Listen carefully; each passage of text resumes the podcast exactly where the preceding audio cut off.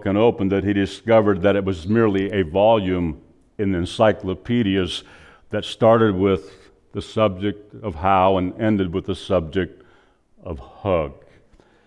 He did not find what he was expecting at all. In Paul's letter to the church in Rome, he's come to a place in his letter where he's explaining to them what life in the church ought to look like. What life in the church ought to look like. More than what it ought to look like, what the character of the church should be. We have on our sign, Come as you are, and you will be loved. It needs to be a reality. And of course, people need to understand first of all, if you come, Jesus loves you. And then we'll do our best to love you because that's what we're commanded to do. But to Paul wants the church to be who they were created to be, who they're called to be. Chapter 12, we're in chapter 12 of Romans. It's all about having a renewed mind, not being conformed to this world, not be squeezed into its mold, but to be transformed by the renewing of our mind. And that's so important because I think I read someplace in the book, as a man thinks in his heart, so is he. So we need to have the right kind of thinking. For a couple of weeks, we've talked about getting rid of stinking thinking. And uh, this morning, we're going to read from chapter 12, verse 9 through 13. And let's just read that, set the context, and we're going to make some comments. Romans 12, 9 through 13. Let love be genuine. Abhor what is evil. Hold fast to what is good. Love one another with brotherly affection. Outdo one another in showing honor. Do not be slothful in zeal be fervent in spirit, serve the Lord. Rejoice in hope, be patient in tribulation, be constant in prayer, contribute to the needs of the saints, and seek to show hospitality. Title, subtitle right here, this section from, from verse 9 clear to the end of this chapter has to do with love. And this section we read today has to do with love in the church, love between the brothers and sisters who are here, brothers and sisters in the other churches in town where they confess Jesus Christ as the Lord and Savior. Um, for the most part, that's what these five verses are all about. Um, last Sunday, we talked about verses 4 through 8. And I want to just give you a quick review uh, of some of the main points for the, the last two messages. Number one, we need to think rightly about ourselves. He said, Don't think more highly about yourself than you ought to. Think rightly about ourselves. Never lose fa- sight of the fact that you came into the body of Christ by grace through faith in Jesus Christ. You cannot work your way into the kingdom. It's not a merit system. It's a faith system in what Jesus Christ did for us when he died on the cross. He paid it all. Secondly, we need to think rightly about the body of Christ. We need to think rightly about the body of Christ. I need you, and you need me. That's what he said. We're connected. We're like members of your body, and we appreciate having all the members of our body. And the, the church functions when people understand that I am part of the body of Christ. Not only that, we've all been given a spiritual gift for the good of the body. We've all been given a spiritual gift, something that is not your natural bent, but God, when you ask Jesus Christ to come into your heart, He puts something inside of you to, to minister to the body of Christ, to build up the body of Christ, in a way that if He doesn't help you, you're not going to be able to accomplish it. But as you use that gift and you become more proficient with it, and He empowers you more, be, the body of Christ becomes more powerful, more mature in the way that we express our faith in the city that we live in. We need each other. We've all been given a spiritual gift for the good of the body. We talked about seven of those gifts last week. There are many more that are in the scriptures, there's over 20 of them. But we concluded by making some declarations uh, from this one declaration. But I am a child of God and a vital member of the body of Christ. I am a child of God and a vital member of the body of Christ. I need the church. The church needs me. You need the church. The church needs you. And that brings us to this overarching command for us to obey as members of the body of Christ. Love must be sincere. Love must be sincere. We read in the English Standard Version, love must be genuine. Love must be genuine. The King James says it this way let love be without dissimulation. Now, there's a word we throw around quite a bit, isn't it? Thank the Lord for newer translations. I don't have to get the dictionary out to find out what some of these words are. Let love be without dissimulation. Let's talk about the word sincere. Sincere comes from a Latin word which means without wax. Let your love be without wax. In the first century AD, it was not uncommon for a merchant who, who would set up his clay jars and his porcelain jars for sale. And if they happened to have a small defect or crack in them someplace, he would take some wax the same color as that jar, that pot, and fill in the hole. And the unsuspecting buyer, the naive buyer, would pick it up thinking they've got a good jar, only to discover well, I'm, I'm told that a wise shopper would hold it up to the sun. The light would shine through in a different manner, but not only that, if they held it in front of the sun long enough, the wax would begin to ooze out of the crack. And so merchants, they, they, would, they would have advertisement pottery without wax, pottery sincere without wax. And, and so Paul says, let your love be without wax, let it be genuine. The New King James translates this word dissimulation. It says, let love be without hypocrisy. Let love be without hypocrisy.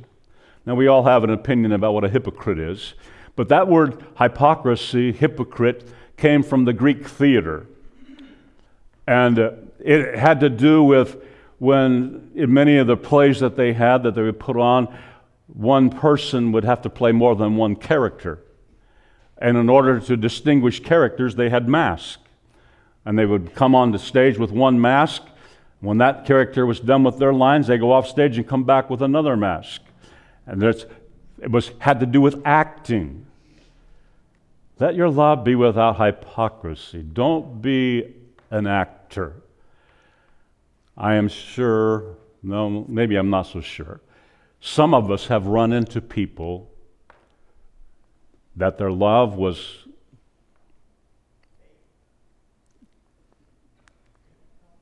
It was wax. It was an act. They were trying to manipulate to get what they wanted out of you. It was words of flattery rather than words of love. The very foundation of the kingdom of God is love.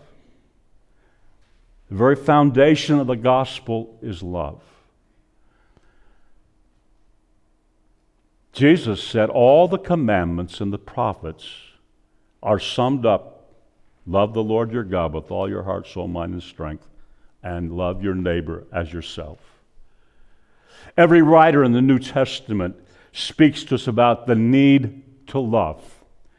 For example, 1 Timothy 1 5 says, Paul writing to Timothy, the aim of our charge is love that issues from a pure heart and a good conscience and a sincere faith.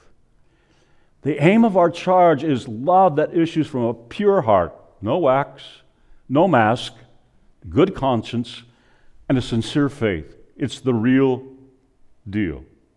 1 Peter 4 8. Above all, keep loving one another earnestly, since love covers a multitude of sins.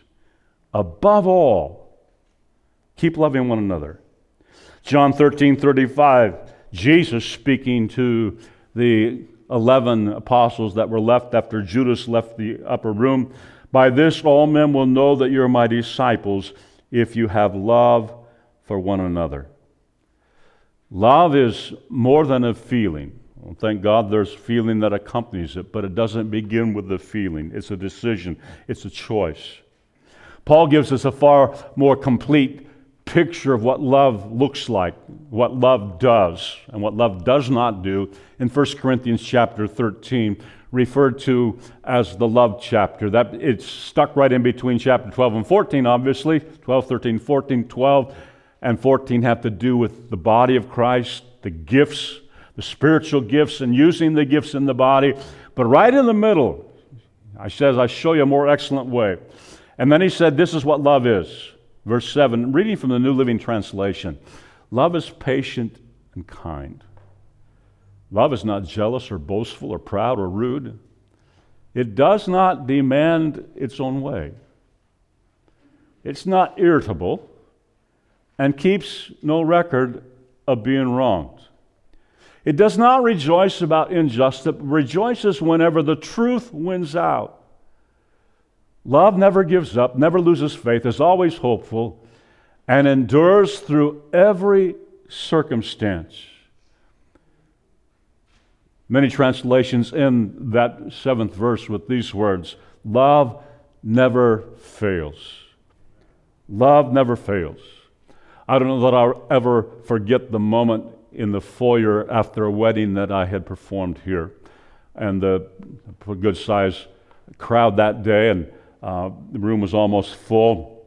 And during the wedding ceremony that I use, I always read these verses from 1 Corinthians chapter 13, reading from the NIV, which ends with love never fails. In the foyer, people going out, and I'm greeting people, and uh, a little girl comes up to me, a grade school little girl, and said, uh, What do you mean love never fails? And she's looked up to her mom. If love never fails, then why did you get divorced? And her mom was quick on her feet and she said, Love never fails, people do. Love never fails, but people do. And uh, I think, whew, thank mom answered the question. But love never fails. The kind of love that Paul is talking about is very important to God. This word, this love is mentioned over 250 times in the New Testament. 250 times. It's the love that you read about in John 3:16 for God so loved the world that he gave his one and only son. It's the same word that Jesus used in John 13:34, a new commandment I give you, Love one another as I have loved you. Agape. Do it with sincerity. Do it with authenticity. It seems that though times change, technologies change, fashions change, cultures change, people at the core are pretty much the same as they've always been. Because the message of the apostle was founded on Jesus' great command to love, it was highly valued amongst the, the church and, and high, visibly manifested. People knew the right thing to say, they, they knew the right way to hug, they knew how to greet one another with that holy kiss. The kiss I talked about last week, I'm not going to talk about today. To people's face and in gatherings like this, they were able to put on this mask that looked like love. But on the inside, it was a whole different thing. Kind of like when the police officer has pulled you over and you are caught and signs you a nice little citation and hands it to you. and you do your best to smile and say, Thank you, officer, while on the inside you're thinking, May your day go really bad the rest of this day. We can put on a mask. Paul said, Let it be genuine, let it be sincere. And it's not a suggestion, it's a requirement for the disciple of Jesus Christ. Peter said, above all, love one another. Someone may be murmuring under your breath, that's easy for you to say, but how are we going to pull it off? I'm glad you asked. How do I love sincerely with authenticity all the people around me? Make a choice. Make the choice. Make the choice. It starts with a choice. Way more than a feeling, it begins between my ears. Secondly, surrender to the Holy Spirit. Surrender to the Holy Spirit. Surrender yourself, your selfish self, your self centered self, your wounded self to the Holy Spirit who lives in you. Because look at what Paul wrote in Romans chapter 5, verse 5. Hope does not put us to shame because God's love has been poured into our hearts through the Holy Spirit who has been given to us. God's love has been poured into our hearts through the Holy Spirit who has been given us. You have an infinite well available to you 24 7. With the presence and the power of the Holy Spirit, I can choose to be patient and kind. I can choose not to be jealous, boastful, or proud. I can choose not to be rude and demand my own way. I can choose to forgive offenses instead of keeping score and getting even. Because God's love has been poured in our hearts through the presence of the Holy Spirit who's been given to us. You see, God is love. God is love. Not God has love. God is love, His very essence of who He is. And He's come to live in you by the presence of the power of the Holy Spirit. Surrendering to the Holy Spirit is a matter of learning what the Bible has to say and depending on the Holy Spirit to help you be obedient to that word. A life of faith is a life of obedience to the word. Next note is this we love by acting in obedience to what the word tells us, and we do it by the power of the Holy Spirit within us. We love by acting in obedience to what the word tells us. And we do it by the power of the Holy Spirit who is within us. I make a choice to surrender to Him, to surrender to do what the Word says. Forgive as I have been forgiven. It's a choice. As we go on in verse 9, Paul lists several things that will show us what walking in love looks like letter C in your notes is we're going to see love's morality. Love's morality. Reading verse 9 again let love be genuine, abhor what is evil, hold fast to what is good. Abhor what is evil, hold fast to what is good. The NIV said this way hate what is evil Cling to what is good. Hate what is evil. Cling to what is good. The late Ray Stedman wrote that he believed Paul was talking about how we deal with people. Hate the evil that is in people, but see the good in that person and cling to the good. Jesus died for every man, woman, boy, and girl. Do we believe that? He's not willing that any should perish, but all should come to repentance. You probably heard it said this way hate the sin, but love the sinner. Hate the sin, but love the sinner. The picture we see in the Gospels of the Pharisees and the Sadducees illustrates the danger of hating the evil and forgetting to cling to the good. They transferred their hate for evil unto the people. They hated Samaritans, they hated sinners, they hated tax collectors even worse.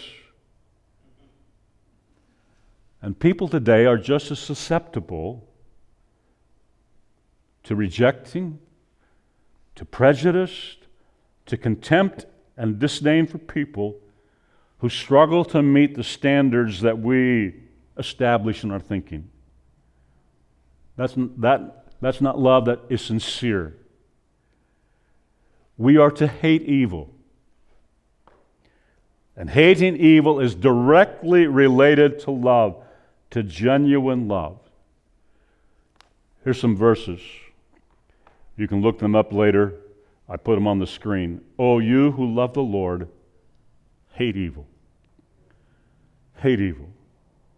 Amos 5:15 says, "Hate evil, love good, establish justice in the gate. It may be that the Lord, the God of hosts, will be gracious to the remnant of Joseph."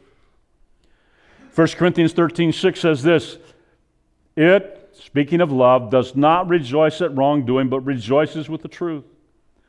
1 Thessalonians 5 21, 22. Test everything, hold fast what is good, abstain from every form of evil. Colossians 3 8. But now you must put them all away anger, wrath, malice, slander, and obscene talk from your mouth. That's just one list of some of the evil things that God says hate these things, put them away. If you read the Proverbs, you know that Solomon said there's some things that God hates. Proverbs 6 16, 16 says this There are six things that the Lord hates, seven that are an abomination to him. Now, that was a common way that they spoke in, in poetry in that day six things and seven things. Haughty eyes, that's pride, a lying tongue, hands that shed innocent blood a heart that devises wicked plan, feet that make haste to run to evil, a false witness who breathes out lies, and one who sows discord among the brothers. There are numerous other places that we could turn in the scripture and find lists of things that in God's sight they are evil. The reality is, if it's against what God said to do or not to do, it's evil. It's evil. It's sin. Sexual sins are right at the top of things that are evil.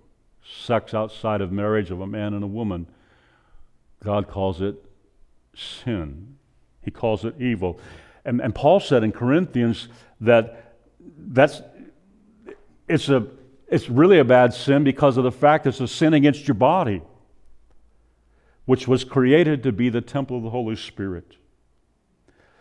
Love hates evil. That's why God disciplines us. Remember reading in Hebrews? As a father corrects his children, so God corrects us as his children, disciplines us when we walk out of the, and he allows things to happen in our life that cause us to understand that I'm going the wrong direction. I need to turn around. If you read the Proverbs, parents who love their children discipline them with corporal punishment. And I know the psychiatrists say that it, it will warp them. Maybe I'm warped, I guess. I don't know. Rick might be warped. He got quite a few of those spankings.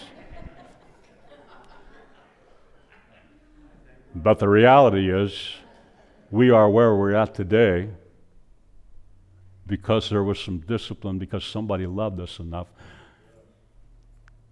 to say we need to hate evil and do what's right. Cling to the good. We are in a culture that rejects the concept that there is anything evil. We have come to the place where you read in the book of Judges where everybody is doing what is right in their own eyes. I'm talking about people who don't know Jesus Christ. If we stand for what the Bible says about sin, we are labeled as prejudiced, judgmental, bigots,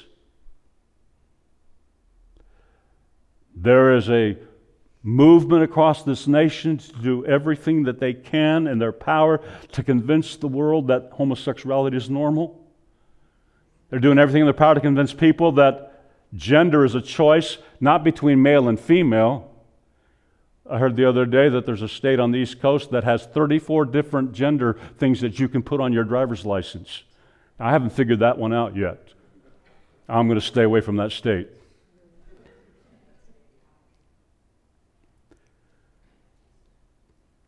You can hardly watch a TV show or movie anymore without seeing homosexual and lesbian interaction. What they're trying to do is to make it normal. To make it normal. God says to hate evil. The Bible is clear liars, murderers, unbelievers, cowards, adulterers, fornicators, drunkards, they're all in the same boat with homosexuals. Those who have not repented and embraced Jesus Christ are going to experience eternal judgment. But listen to me closely. We hate the sin, but we love the sinner. They're walking in total deception by the master deceiver. They need someone to pray for them. They need someone to love them enough to pray that the deception will be lifted. The liar will be exposed for who he is and what he is.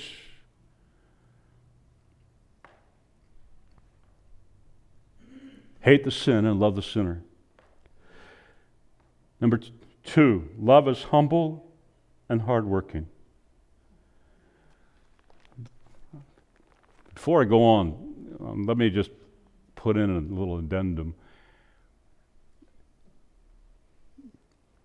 There's some sins that we don't.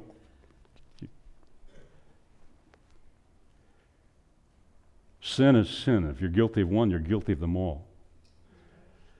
So be careful when you're looking at somebody who's all messed up and putting judgment on them. Because, but for the grace of God, there go I. Is that okay? We need to have a heart that Jesus had. He saw people and he had compassion on them because they were like sheep without a shepherd. And how many people there are today in this world are like sheep without a shepherd? They're lost and they don't even know it. Love is humble and hardworking. Love one another with brotherly affection. Outdo one another in showing honor. Another way to look at in the original language would be devoted with warm family affection to one another in brotherly love. Warm family affection and brotherly love. Now, I realize we live in an age where a whole lot of people want to claim that they belong to a dysfunctional family, and, and they do, and broken families. But put aside the thoughts of whatever brokenness that your family may have experienced, and think about the way that God created the family to really interact with one another. Bill and Gloria Gaither, back in 1970, wrote a song that became rather popular for a decade or more. And uh, they called it The Family of God. And it was, it was still a time when, when um, we called people, especially people that were older than us. Um, I called Lauren's dad, I always called him Brother Hedge. Um, we called people brother and sister. That was the way we addressed them. And said, You will notice we say brother and sister around here. It's because we're a family and these folks are so near. When one has a heartache, we all share their tears and rejoice in each victory in this family so dear. I'm so glad I'm a part of the family of God. I've been washed in the fountain, cleansed by the blood. Joint heirs with Jesus as we travel the sod, for I'm part of the family, the family of God. The second verse from the doors of an orphanage to the house of a king. No longer an outcast, a new song I sing. From rags unto riches, from the weak to the strong, I'm not worthy to be here, but praise God, I belong. We're the family of God. Love one another with brotherly affection. You see, love is a commitment to the family of God. Love is a commitment to the family of God. It's more than friendship. It's an understanding and living from the context that because we are in Jesus, we are family. And because we are family, love takes pleasure in elevating others. Love takes pleasure in elevating others. He said, outdo one another in showing honor. Outdo one another. The Living Bible says, take delight in honoring each other. The message paraphrase says it this way practice playing second fiddle. Practice playing second fiddle. Anybody that's played in an orchestra or band knows about first chair and second chair. First chair, concertmaster in the symphony, that guy on that violin or that gal, they get all the glory. They get all the beautiful parts to play, all the melodic parts. Second chair, second fiddle, they get to play harmony notes along the way. Outdo one another and show. Practice playing second fiddle. Phillips' translation says it this way Be willing to let other men have the credit. Be willing to let other men have the credit. Somebody, someplace, came up with a saying, and I don't know who to give credit to, but I just know that's been floating around for a long time. And I put it in your notes there's no limit to the good that man can do if he doesn't care who gets the credit.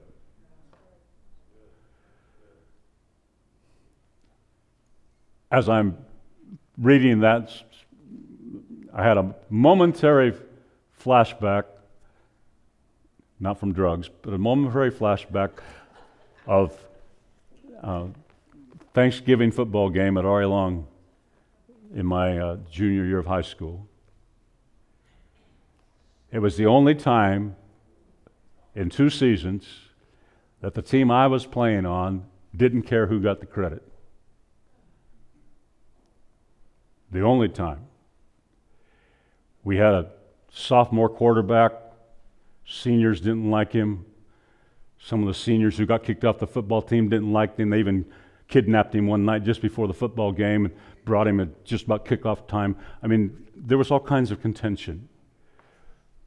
But there's this thing about R.A. Long when you're from Kelso. R.A. Long was undefeated, rated in the state. We'd tied a game, we hadn't won any.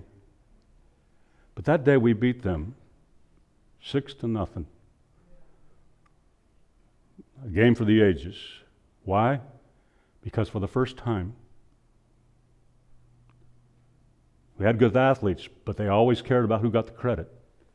But that day they didn't care. This came to my mind. Sorry about going back in memory lane, but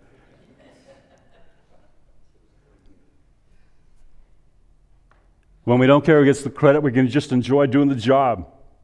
And I know it goes against our natural ego, but Jesus knew what he was talking about when he said it's more blessed to give than it is to receive. He knew what he was talking about when he said the greatest in the kingdom is the one who's a servant of all. Love retains enthusiasm despite setbacks. Number three. Love retains enthusiasm despite setbacks. He said, Do not be slothful in zeal, be fervent in spirit, serve the Lord, rejoice in hope, be patient in tribulation, be constant in prayer. Reading that same verse from the NIV or verse 11, never be lacking in zeal, but keep your spiritual fervor serving the Lord. Your spiritual fervor serving the Lord fervent. That word refers to something that's boiling, bubbling, or glowing red hot. Paul wants us to live with enthusiasm. He's talking about love, how we love God, how we love one another. And we can do that because the Lord is in us. Did you know that that word enthusiasm comes from a Greek word that means in God? That word theo in the middle of enthusiasm. Theo, that, that, that's God. The original connotation was something along the line that that person seems to be possessed by a God. He said, Do not be slothful in zeal, but be fervent. If you read the first three chapters of the book of Revelation, Jesus speaks to two of the seven churches specifically about this issue of fervency. He says to the church at Ephesus, the first church that he speaks to, I know your deeds, I know your hard work, I know your perseverance, I know you don't tolerate wickedness or a false teacher. You've endured hardships, you have not grown weary, but I have this against you. You have forsaken your first love. They lost your enthusiasm. You lost your fervency for your relationship with God. He said, Repent and return. I will remove your candlestick from among you. To the seventh church, the church of Laodicea, he said, I wish you were hot or cold. But because you're lukewarm, I'm about to spew you out of my mouth. What the world needs today is the body of Christ, the church of the Lord Jesus Christ, to be fervent, to be on fire with the presence of the Holy Spirit, loving God and loving each other.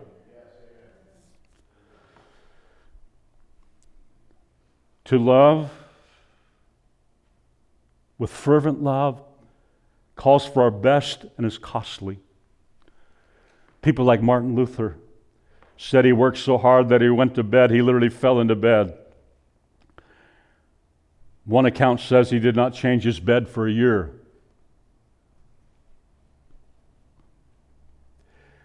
He was tired. Moody's bedtime prayer as he rolled his great bulk into bed on one occasion was, Lord, I'm tired. Amen. Calvin's biographer marveled at his, his output. John Wesley rode 60 to 70 miles a day on a horse, and on average preached three sermons a day.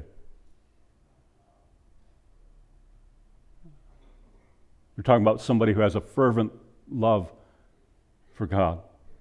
When Alexander Maclaren went into his study, he would take off his slippers and put on his working men's boots because he knew as a minister of God as to be a working man. True love, love for God and love for the people of God labors with fervency, with enthusiasm. Enthusiasm. Think with me for a moment about 1 Samuel chapter 17 and a young man, David.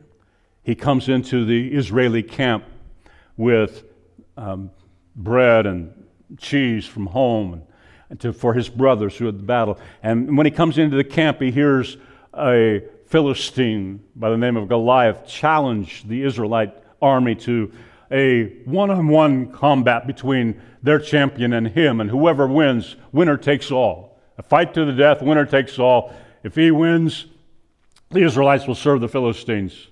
The Israelites win, the Philistines will serve the, the Israelites. And you remember what the Israelite army did?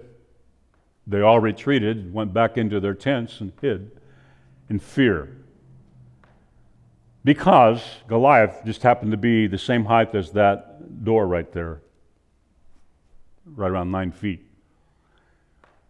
And the average Israeli soldier was much shorter. Much shorter. David, though, came with enthusiasm.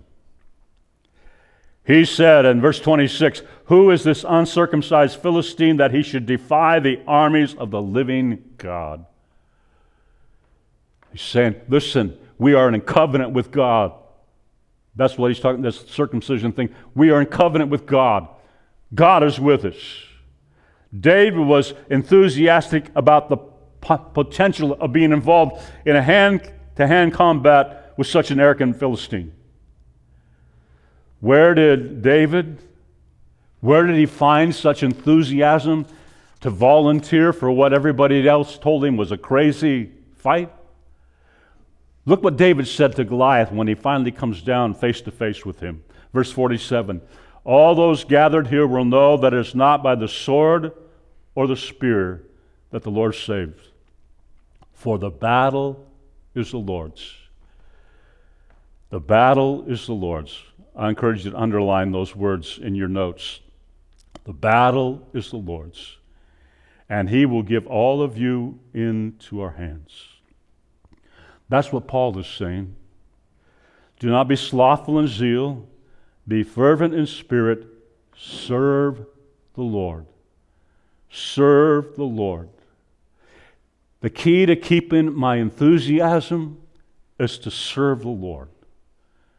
It's not my battle, it's His. It's not my resources that are required to work it out, it's His. After all, why should we be afraid or distressed or want to give up? It does not depend on us. We are serving the Lord. That's why that phrase is here serve the Lord. To remind us that the only thing that will keep our zeal on fire is an awareness I am serving the King of Kings and the Lord of Lords. We are serving the Father in heaven in the name of Jesus, who has redeemed us from death and from hell, made us his sons. This brings us to point number four love rejoices in hope. Love rejoices in hope. Verse 12 Rejoice in hope. Be patient in tribulation. Be constant in prayer. Now, I'm not a scholar, but it seemed to me Paul wrote this verse backwards.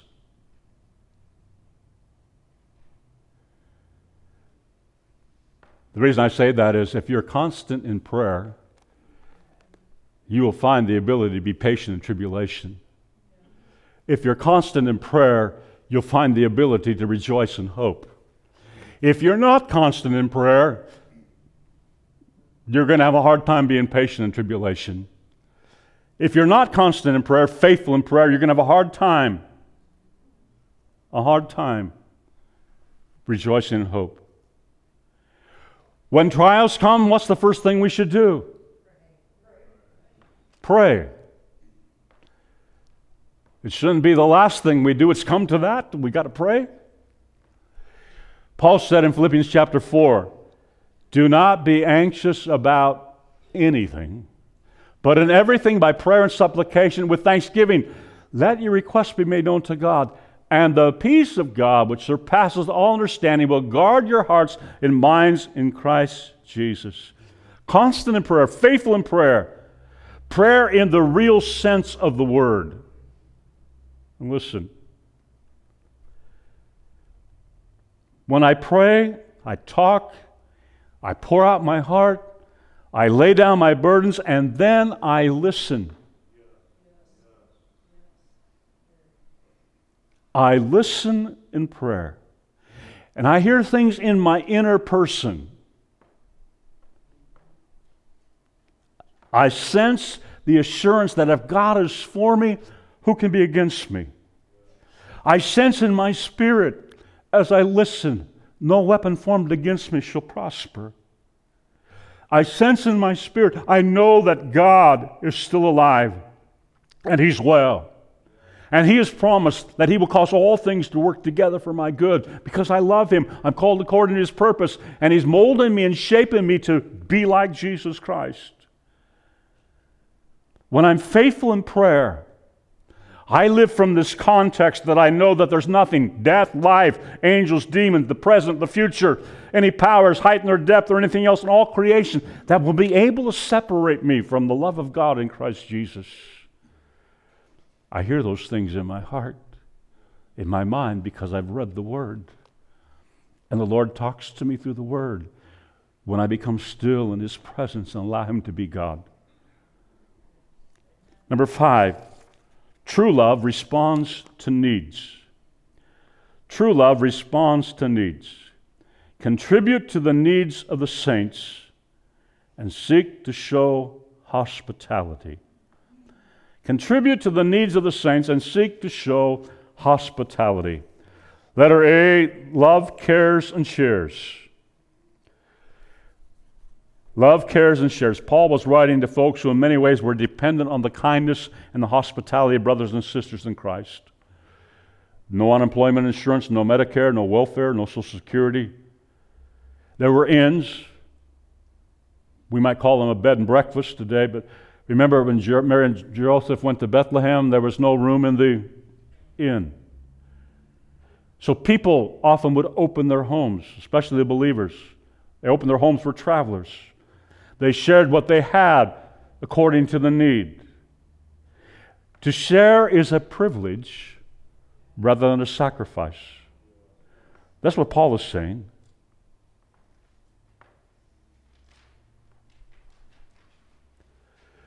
After all, the word we fall throw around at church so much, the word fellowship, comes from the word koinonia. Koinonia means to share, to share life, to walk together. So to, to be a, a believer is to live in fellowship, to live with this, that we're going to care and we're going to share. Let us see. He said, Seek to show hospitality. Seek to show. That word seek, if you look at the in the language, denotes strenuous pursuit. The idea is that because we're fervent in love, we're actively seeking for ways to show hospitality, to share what we have with someone in need. Origen wrote, How finely does he, Paul, sum up the generosity of the man who pursues hospitality in one word? For by saying that hospitality is to be pursued, he shows that we're not just to receive the stranger when he comes to us, but actually to inquire after, look carefully for strangers, to pursue them and search them out everywhere. Right now in the world, we're seeing believers expressing hospitality much like they did in the first century AD when, when the Jews who were disinherited by their families for following Jesus Christ, other families took them in. Millions of people have fled the Ukraine. Many of those, in many of those countries where these refugees have, they, there, there have been people waiting at the border say, I've got a place for you to stay. I got a shelter for you. We will help you through this. And they invite them into their home. People who've come with whatever they could carry on their back and in a suitcase. When the Church of Jesus Christ shares with those in need with pure love, three things happen at least. Relationships are enhanced. Relationships are enhanced. When the Church of Jesus Christ shares with those in need with pure love, love is disseminated. I was going to have you write disseminated, but I decided love was a whole lot easier to spell. Love is spread wide and far when we share with those in need with pure love. When the Church of Jesus Christ shared with those in need with pure love, people are encouraged. People are encouraged. A few weeks ago, I gave you an opportunity to give a special offering to send to Slavik Kravchuk, our missionary to the Ukraine. I was with him um, this last week at the conference, so I'm, I talked with him several times during the week. And uh, they even gave him uh, a session to share with everybody what some of the things that um, going on in the Ukraine and to share his testimony. But he is just so encouraged, and people are so encouraged that the church in America has done what they can, and they're just overwhelmed with the generosity uh, and uh, the love that's was created, uh, that sense of love, that sense of family, uh, as people share what they have for those in need. Keep praying for the Ukraine. Keep praying for our brothers and sisters in the 56 churches that belong to Grace International churches there in Ukraine. Seek for ways to show hospitality. Pursue it. Hunt for it.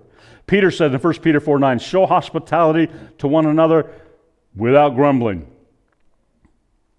The writer of Hebrews reminds us of a day in the life of Abraham that you read about in Genesis chapter 18. He said, Let brotherly love continue. Do not neglect to show hospitality to strangers, for thereby some have entertained angels unaware. Genesis 18, angels in the Lord in form of men came and visited Abraham. And he indicates that there's been other times that, and we read in the Old Testament at other times that angels came. So, to summarize it, let's go back and read these five verses again. Let love be genuine, abhor what is evil, hold fast to what is good, love one another with brotherly affection. By the way, love starts with a decision, but as you go through this and are faithful to the decision, there comes an emotion that goes with it that brotherly affection. Outdo one another in showing honor.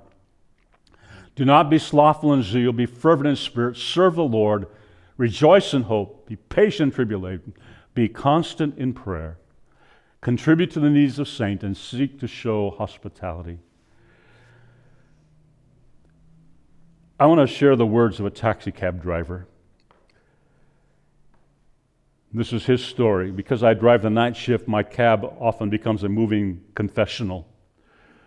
Passengers climb in, sit behind me in a total anonymity, and tell me all about their lives. I encounter people whose lives amaze me, some ennoble me, others make me laugh, and sometimes make me weep. However, none touched me more than the woman I picked up, picked up late one August night. Responding to a call from a small brick fourplex in a quiet part of town, I assumed I was being sent to pick up some partiers or someone who just had a fight with a lover or a worker heading to an early shift at some factory in the industrial part of town. When I arrived at 2:30 a.m., the building was dark except for a single light on the ground floor window. Under these circumstances, drivers would just honk once or twice then drive away. But I've seen too many impoverished people who depend on taxis as only means of transportation. Unless the situation smelled of danger, I always go to the door. This passenger might be somebody who needs my assistance. I reasoned to myself, so I walked to the door and knocked. Just a minute, answered a frail, elderly voice. After a long pause, the door opened. A small woman in her late 80s stood before me, wearing a print dress and a pillbox hat with a veil pinned on it like somebody out of a 1940s movie. The apartment looked as if no one had lived in it for years. All the furniture was covered with sheets, no clocks on the walls, no knickknacks or utensils on the counters. In the corner was a cardboard box filled with photos and glassware. Would you carry my bag to the car? she asked. I took the bag and then turned to a sister. She took my arm and walked slowly toward the curb.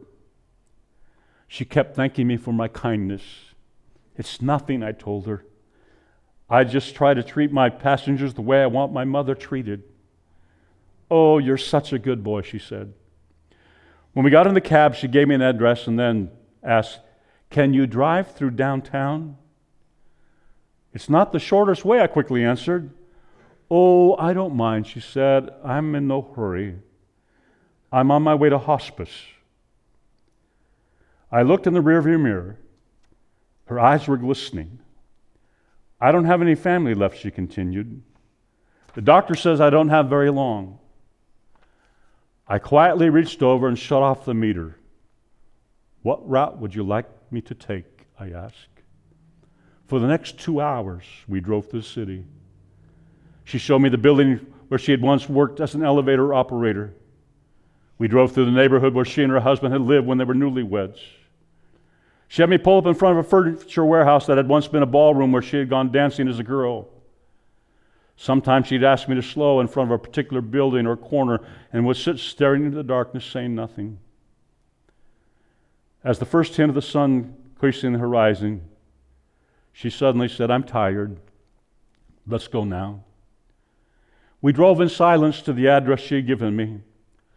Two orderlies came out of the cab as soon as we pulled up. They were concerned and intent, watching her every move. They must have been expecting her. I opened the trunk, took the small suitcase to the door. The woman was already seated in a wheelchair. How much do I owe you? she asked, reaching into purse. Nothing, I replied. You have to make a living, she answered. There are other passengers, I responded, and almost without thinking, I bent and gave her a hug. She held on to me tightly. You gave an old woman a little moment of joy. Thank you. I squeezed her hand and walked into the deep morning light. Behind me, a door shut. It was the sound of the closing of a life. I didn't pick up any more passengers that shift. I drove aimlessly, lost in thought. For the rest of that day, I could hardly talk. What if that woman had gotten an angry driver or one who was impatient to end his shift? What if I'd refused to take the run or had honked once and then driven away? I don't think I've done anything more important in my life. And the last note on your notes is this this is his words. We're conditioned to think our lives revolve around great moments. However, great moments often catch us unaware, beautifully wrapped in what others may consider as small, insignificant moments. But somebody was fervent to show hospitality. Oh Lord, help us to love sincerely with fervency. I want to sing the power of your love because